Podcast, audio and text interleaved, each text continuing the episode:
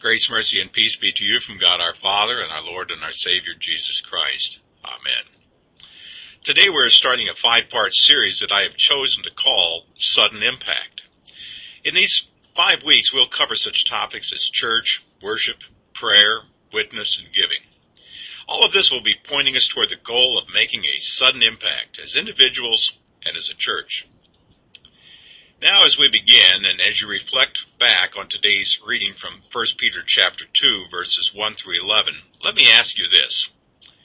Have you ever noticed that some Bible passages are crystal clear and easy to understand and some passages aren't?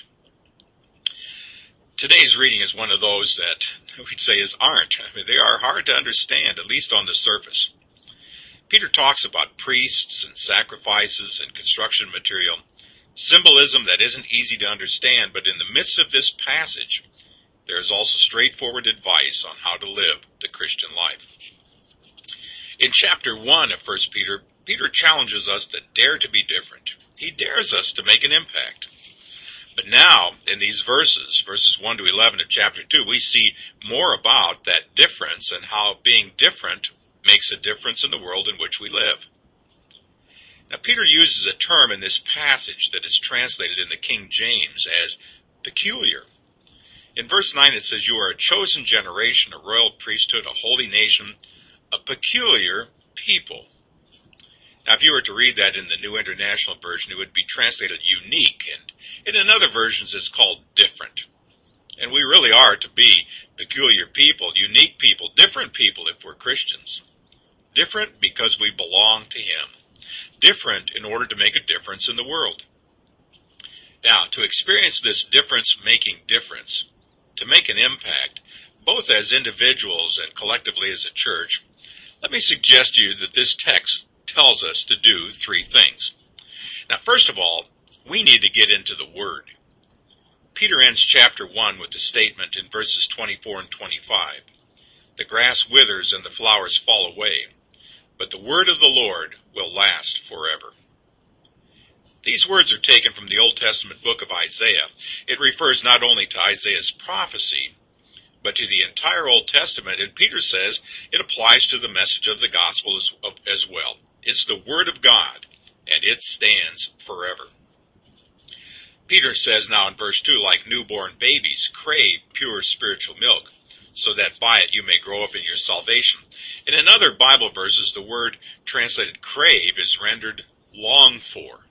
It's a word that describes a strong desire. Peter is saying that we need to develop a strong desire for the Word of God. Now, do you know the best way to do that? It's really pretty simple. All you need to do is read it. I've learned that the more time I spend in the Word, the more time I want to spend in the Word. There's no such thing as a saturation point.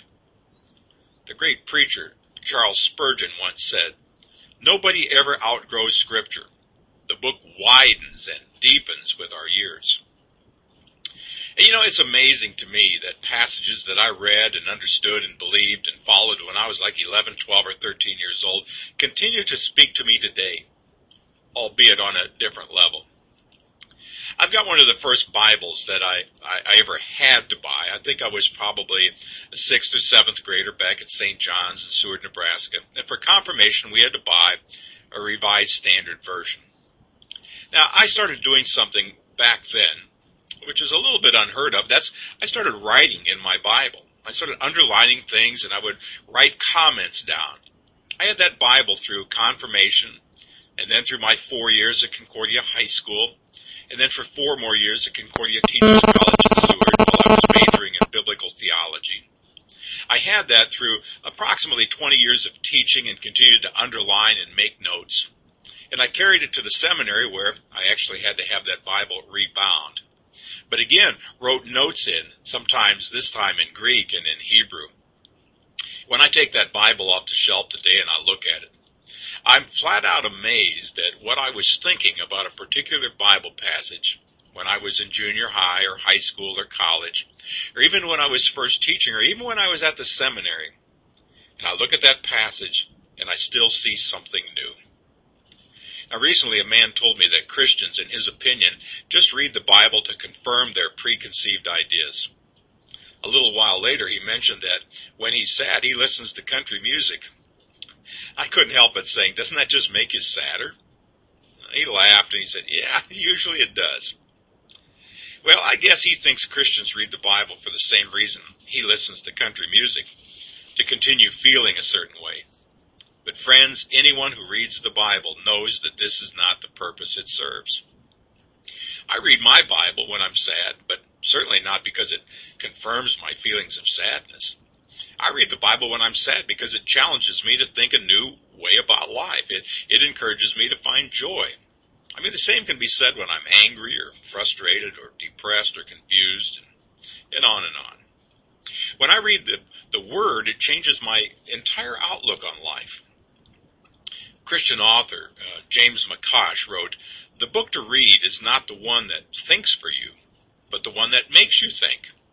No book in the world equals the Bible for that. You know something? He's right. Reading the Bible causes you to think about your life. It, it causes you to think about what you're doing and where you're going. It, it helps you to live right.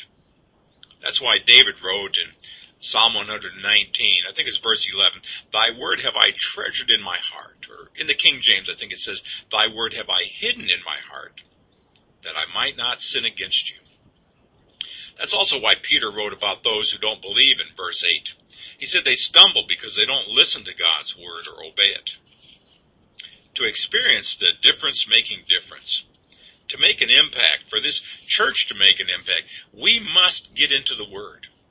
That's why I want to encourage you uh, to, to think about being involved in Courageous Men, which we're going to start in September to be involved with a variety of different women's Bible studies and the I Have Good News for You class, and adult Bible class on Sunday, and adult class on Tuesday mornings, and Sunday school. You need to get into the Word. And second, stay connected to Jesus.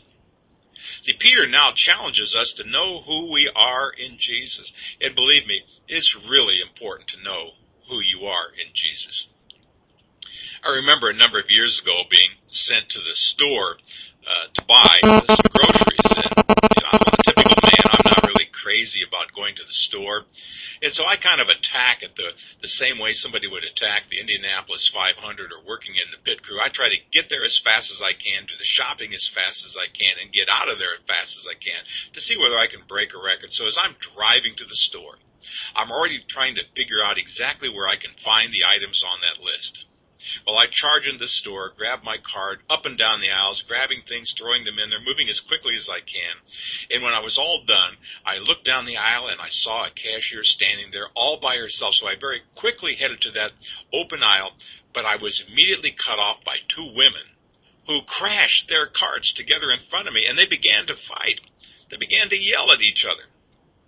I was a little bit taken aback, but then I thought to myself, hold it. I'm a pastor. I'm supposed to be good at settling disagreements. So I stepped forward, and then I made my first mistake. I put my hand on each of their shoulders. Then I made my second mistake. I said, Ladies, please. When I did this, one lady turned around and she said, Just who the hell do you think you are? You know something? I didn't know the answer to that. I kind of pulled my card out of the line and went to another one. But you know something? I was about halfway home and the answer came to me. Does that ever happen to you? Somebody asked you a question, you didn't know the answer, but after a little while you did know the answer. I wanted to turn around and I wanted to tell that lady, I'll tell you who I am. I'm a baptized child of God. Now, if I would have had chapter 2 of 1 Peter on my mind, I might have said the two things that he tells us. He says, first of all, we're living stones. In verses 4 and 5, he says, As you come to him, the living stone rejected by men, but chosen by God and precious to him, you also, like living stones, are being built into a spiritual house to be a holy priesthood. Now, it's interesting that Peter would use this metaphor of stones or rocks because Jesus had said to him back in Matthew 16, I tell you that you are Peter, and on this rock I will build my church. Now, you probably know that the name Peter means rock. Now, of course, Peter understood that Jesus was not saying that he, Peter, is the foundation of the church. He knew Jesus is the foundation. Peter understood that he, like us, is one of the living stones that make up the building of the church. So what he's saying is this you're a stone. Your place is in God's building. So, friends, if you consider yourself to be a member of this church, you need to be here. You need to be a part of this place and not apart from this place. You know, by itself, a single stone can't do much good, though I did take out a bunny in my front yard about a year ago with one, but that's a whole nother story. But you know, if you combine that single stone with a lot of others, it can be a majestic structure. Peter is saying, your role is to be a living stone in God's building. Second, he said, you're a royal or a holy priesthood.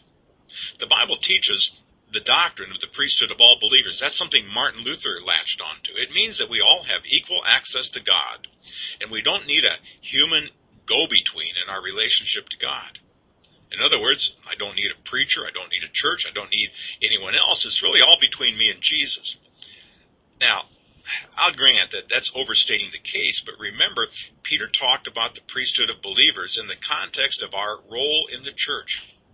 Yes, we have equal access to God, but it's important, and it's important to remember that, but it's also important to remember that we equally belong to one another. William Barclay, who's a Bible commentator, makes an interesting point here. The Latin word for priest is pontifex. Pontifex, P O N T I F E X, which means bridge builder. Barclay says the priest is the man who builds a bridge for others to come to God, and the Christian has the duty and the privilege of bringing others to the Savior, whom he himself has found and loves. Now, Peter also says in verse 5 that we are to be offering spiritual sacrifices acceptable to God through Jesus Christ. He's talking about the content of our lives. Now, I wonder, this is figuratively speaking, if I could kind of grab you by the ankles and lift you up and shake you, and I wondered what the content of your lives might be when it was all shaken out. Well, what Peter's talking about here is the content of our worship, the content of our prayers, the content of our service. You know, friends, all ministry, all mercy, all compassion is really a sacrifice to Him. It made me think this last week when I was worshiping in another church up in Omaha, Nebraska. When I walked out, somebody asked me, So what did you think of worship today? I said, You know, what I think of worship today is not nearly as important as what God thought of my worship. Now, I understood what the person was saying, but I think we also need to stop every once in a while and realize that what we think about it is not as important as what God thinks about it. Now, experiencing the difference that makes a difference requires that you stay connected to Jesus, that you know who you are in Him. You have to stop calling yourself a failure, a loser, an underachiever, a hothead, or disorganized, or undisciplined, or lazy, or every other bad name that you may be tempted, tempted to pin on yourself. I mean, give yourself a new label. I mean, like, I thought later after I was stuck for an answer momentarily, I'm a baptized child of God. I'm, I'm a rock. I'm a living stone. I'm part of God's temple. I'm a priest. I'm a bridge builder. I belong to God. Verse 9 says, You are a chosen people, a royal priesthood, a holy nation, a people belonging to God, that you may declare the praises of Him who called you out of darkness into His wonderful light. So get into the Word. Stay connected. And third, be a stranger to danger. In verse 11, Peter tells us to keep a safe distance from sin. To be a stranger, he says, keep a safe distance from sinful desire. Verse 11, Dear friends, I urge you as aliens and strangers in the world to abstain from sinful desires which war against your soul. Did you notice that word, desires? Have you ever struggled with a sinful desire? Yeah, I know you have. I do too. Well, maybe it's something you'd never do, but the desire to do it just won't let you alone. I mean, for example, there are people who would never commit sexual sin, but they're never very far from the thought of it. Or there are people who would never seek revenge, but every day they rehearse what they ought to say or what they ought to do to the person who offended them. And even though these acts might never be committed, the desire alone to commit the sin. We have to remind ourselves that sinful thoughts fan the flame of sinful desires. And according to our text, Sinful desires wage war against the soul. I also love this little phrase where Peter says we should view ourselves as aliens and strangers. It's kind of like that old hymn that says, I'm but a stranger here, heaven is my home. Or as the late great Christian singer songwriter Larry Norman said, I'm only visiting this planet. Have you ever visited a foreign country with customs that seem strange to you? You know, by God's grace, I've traveled all around the world and have been in a variety of different countries. And I always feel a little bit out of place, and the, and the way that you see it most often is what they eat. In Brazil, for example, I just couldn't get used to their pizza. I mean, they put chicken on it. Now, I know you're saying, well, a lot of people put chicken on it, but, you know, on top of the chicken, they sometimes put scrambled eggs and sometimes even bananas, and then they dip it in ketchup. I, I didn't want to be a, a non-participatory. I, I truly wanted to immerse myself wholeheartedly into all aspects of their culture. But friends, I got to tell you, when it comes to pizza, I have some pretty strong convictions. I mean, as much as I love ministering in Brazil, uh, when I am there, I live as an alien and as a stranger. I stick strictly to sausage and mushroom. Now, here's my point. It's impossible for us to visit a foreign country and not feel just a little bit out of place. We never forget we're foreigners, and there's another place that we call home. It's the same for believers, and even more so.